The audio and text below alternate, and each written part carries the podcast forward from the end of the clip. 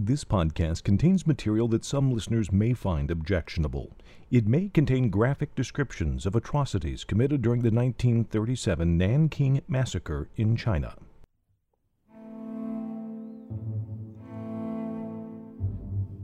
Welcome back to the Undaunted Women of Nanking, the wartime diaries of Minnie Vautrin and Sen Shui Fan.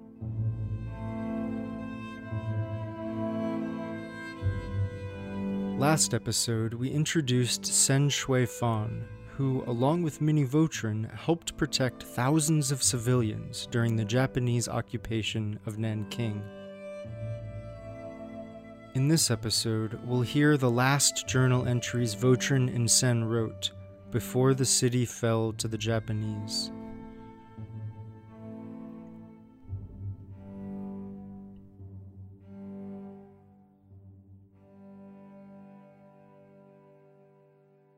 Friday, December 10th, from Vautrin's diary.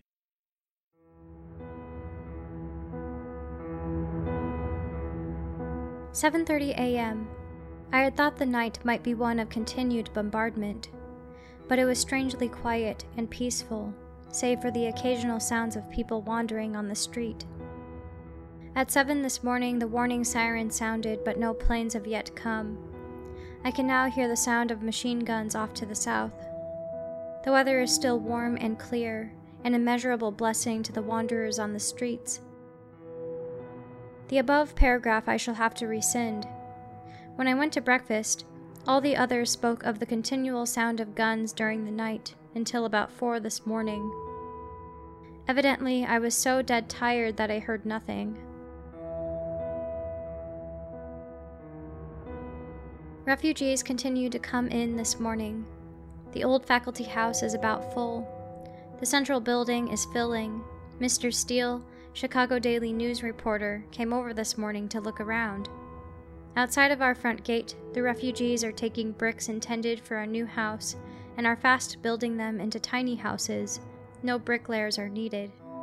They cover with a piece or two of matting, and there they have a room all their own in which they can be happy and independent.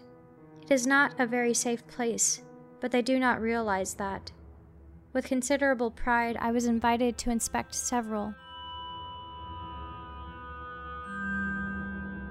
The streets crowded with refugees and their belongings reminds me of the villages when the big market day is on. This afternoon, F. Chen and I went to our west boundary to help put up safety zone flags. The hope is that all military will be out by tomorrow and that telegrams to that effect can be sent to both parties. While we were out, there was a severe air raid and several bombs were dropped west of Seminary. For the first time, I heard the whir of a dropping bomb and saw the flash from the anti aircraft guns. We hid among the grave mounds while the planes were overhead. There has been heavy shooting most of the day. The Japanese are said to be very near Guanghua Gate, and tonight the sky to the west is aflame the destruction of the houses of the poor just outside the city wall. John Magee says his compound looks like an island in a sea of smoldering ruins. At the press conference tonight, the question was raised of the poor when the city is turned over who will take care of them during coming months? The mother whose little 12 year old girl was shut outside the city has stood outside our gate most of the day scanning crowds for some sign of her little daughter.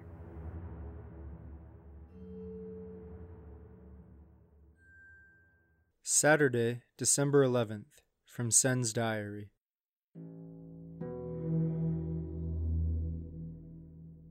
This morning, two babies died.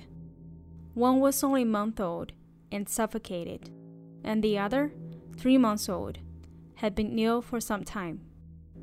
This afternoon, once again, a baby was born. Now there are births and deaths. Also, five or six women are about to give birth. Today, the shelling of artillery is intensified. Tomorrow, number 300 building will have to be opened for refugees' occupancy. Our original plan has failed. One cannot get into the restroom. Some people do not have portable johns and have to use others. Some simply release on the ground. So we have to let them place their portable johns at their sites and everyone takes care of her own needs. With so many people, it's easy to become chaotic and impossible to keep order. We must let people stay in the restroom. There's no law and order on the streets. Our soldiers are about to flee shortly, nor are there any policemen. Some foot soldiers looted the Northgate Bridge areas, and so did the civilians. A few military policemen who maintain order have shot several looters. Our army set fire in Xiaguan, and many places were burnt down, including Chen Chunliang's house. Probably only the Episcopal Church is still standing. One section of the Ministry of Communication was hit by explosives too. People are jittery and nervous. The Japanese soldiers are about to enter the city.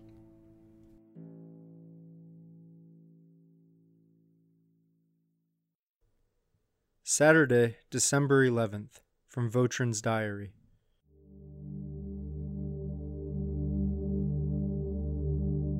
All night and all day, there has been heavy artillery fire into the city as well as outside the city, especially to the southwest. In our little valley, it has not seemed so loud and terrifying, but in the city, it has been pitiful. John Magee reported that many bodies were lying in front of the Fuchang Hotel and Capitol Theater and in the circle. In the night, it sounded as if the heavy firing was over in the southeast part of the city. He also reported that the rest of Xiaguan is to be burned tonight. Such deep indignation at such destruction and suffering rises within me that I have difficulty in controlling myself. We no longer have signal planes, they just come. Refugees continued to come into our campus. By noon, there were about 850. In addition, three families are living at East Court and about 120 at Neighborhood House. We are building a mat shed between the two north dormitories and will let men we know sell food there. The rice kitchen outside our front gate is not yet open, in spite of all our pressure.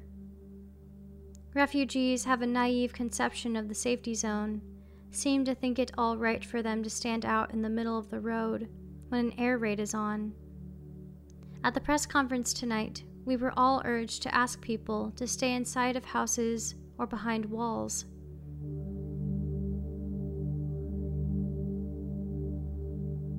Wrote a short article today for Chicago Daily News.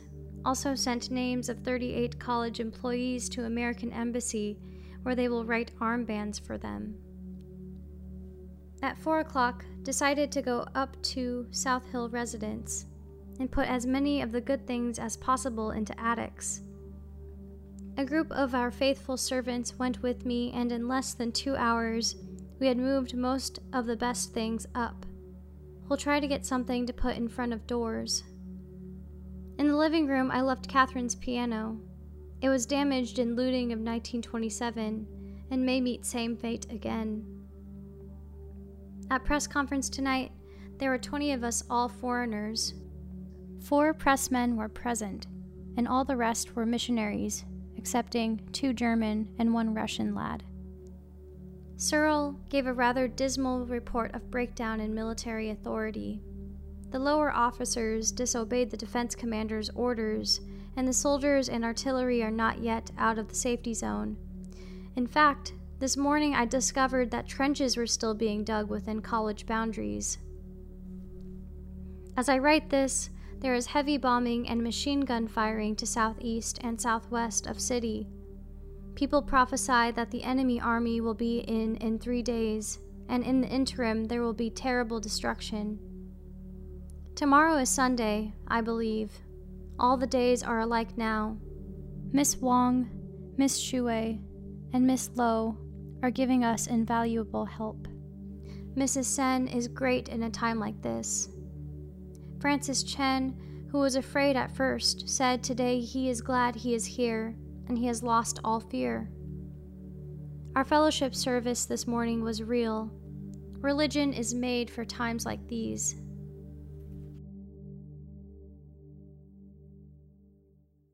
Sunday, December 12th, from Sen's Diary.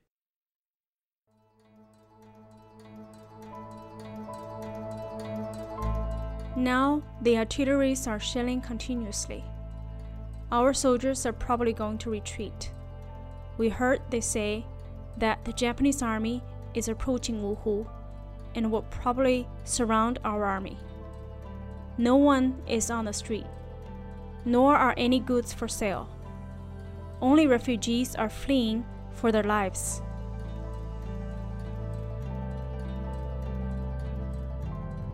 Today, our rice kitchen is open, providing food free of charge for the first day only. And tomorrow, it will begin to charge money. Those who have money pay three copper coins for a bowl of rice porridge. Those who are penniless pay nothing. Rice porridge is carried from outside the gate to the quadrangle of the campus, and two stations are set up at the center to dispense food. There are too many refugees and very crowded. We have to be there to maintain order, so we are so busy, so exhausted. For this and that, we could barely handle it. Today, the Japanese airplanes are no longer bombing. These couple of weeks, the weather has been unusually warm. The warm weather is good for the refugees, but it helps the enemies fighting too.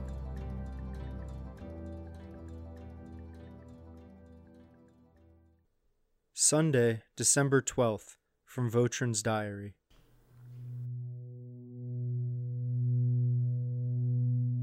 As I write these notes at 8:30 this evening, there is heavy artillery fire pounding away in the southwest sections of the city.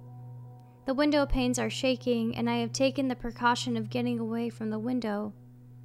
All day there has been heavy bombardment. Some say the Japanese army has entered the city, but we have not had the report confirmed. One soldier told our gate man that at Guanghua Gate, the Japanese troops entered four or five times and were driven back.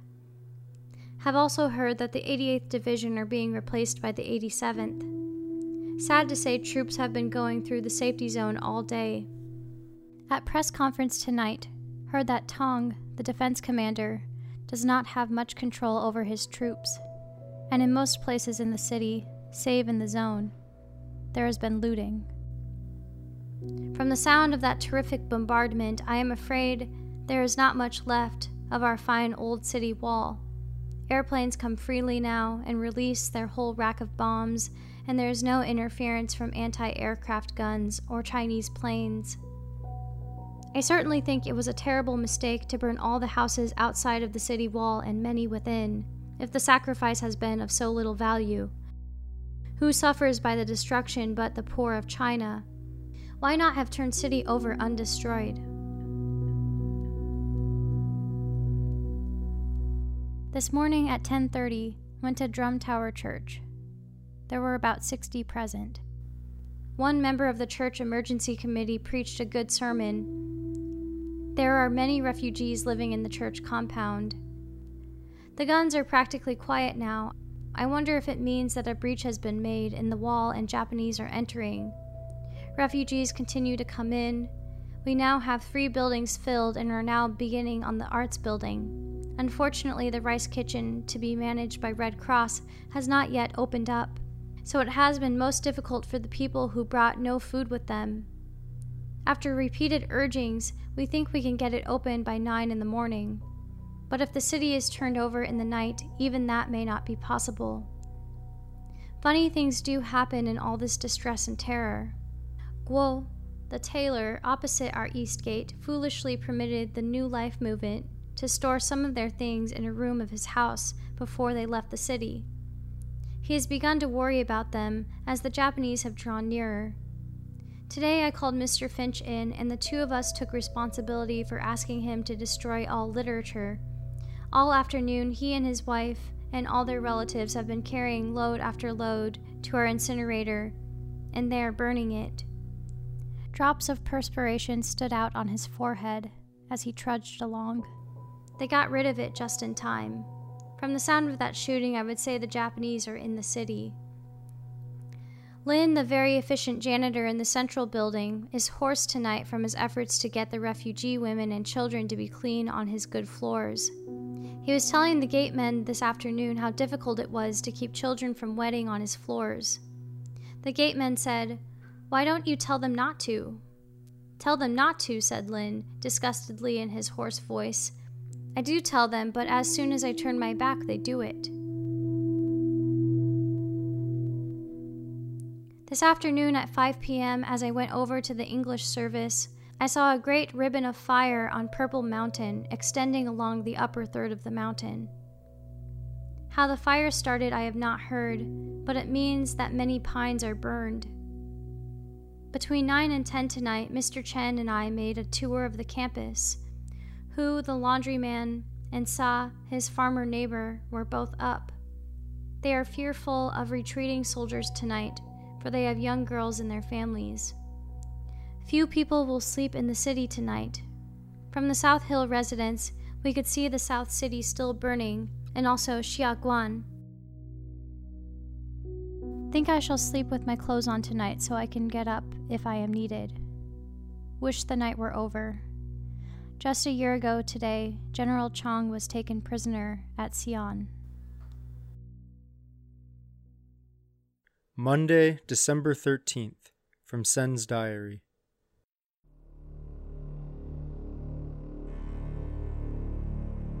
Last night, our troops retreated, and no anti artillery sound could be heard this morning.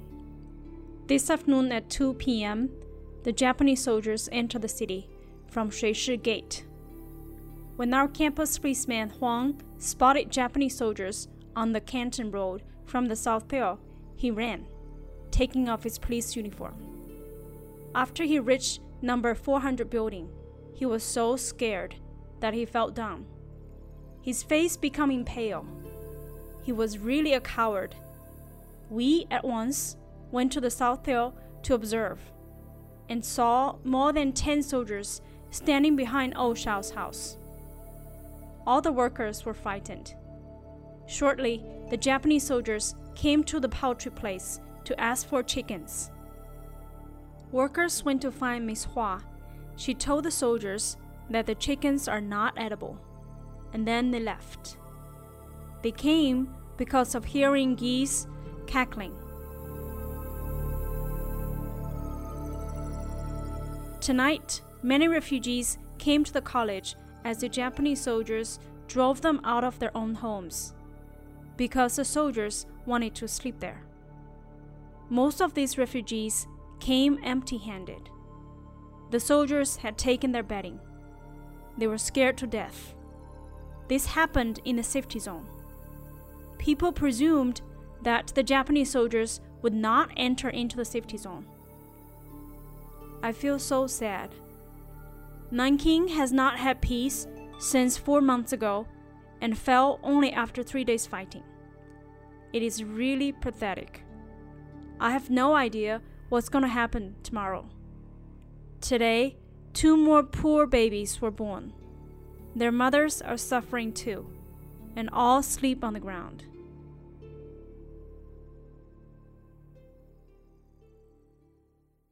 Monday, December 13th, from Vautrin's Diary.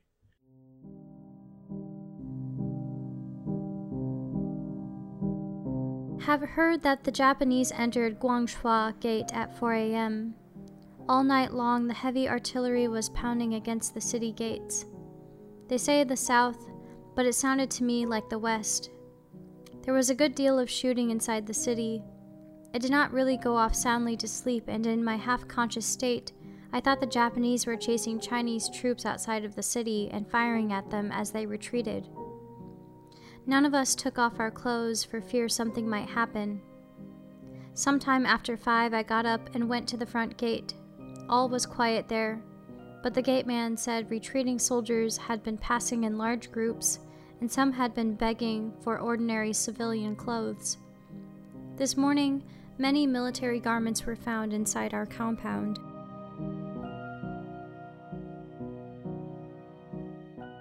Our neighbors have been wanting to come in, but we have tried to help them to see that if they are in the safety zone, they are as safe as we are, and that all parts of the safety zone should be equally safe. The soup or rice kitchen at our front gate served rice for the first time this morning. We fed the dormitories in order of their coming on campus. By 10:30, the meal had been finished. They are to have the second meal this afternoon. Searle Bates came over about 11 and reported that the Ministry of Communications building has been destroyed yesterday according to Chinese orders and that the next building was to be the Ministry of Railways. I'm heartsick about it, for I feel it is useless and wrong, and injures the Chinese far more than the Japanese. He also reported that $50,000 has been given to International Red Cross for use for the military hospitals. The first one will be established in the Ministry of Foreign Affairs. A committee of 17 has been organized.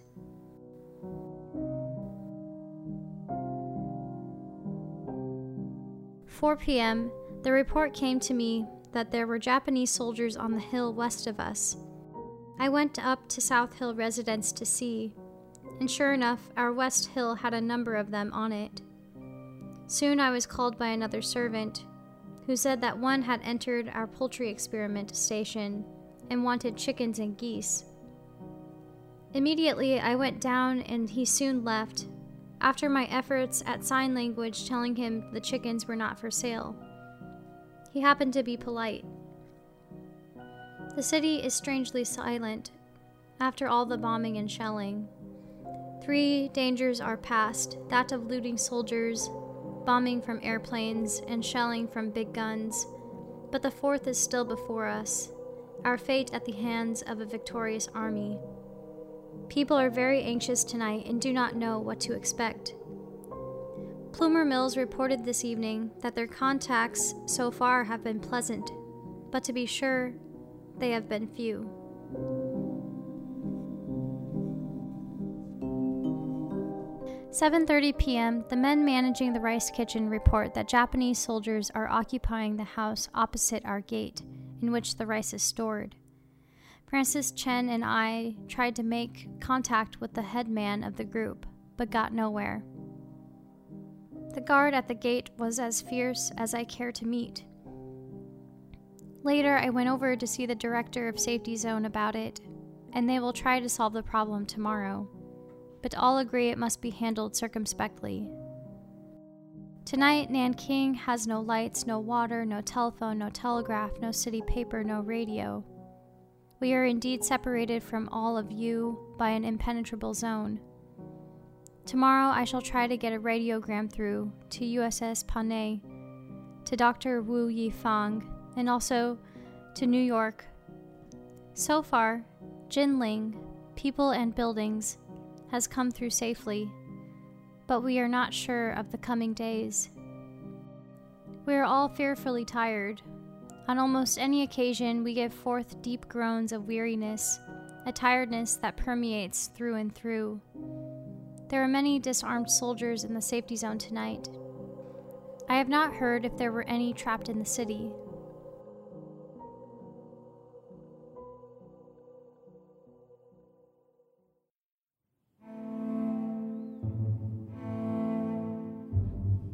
Thanks for listening.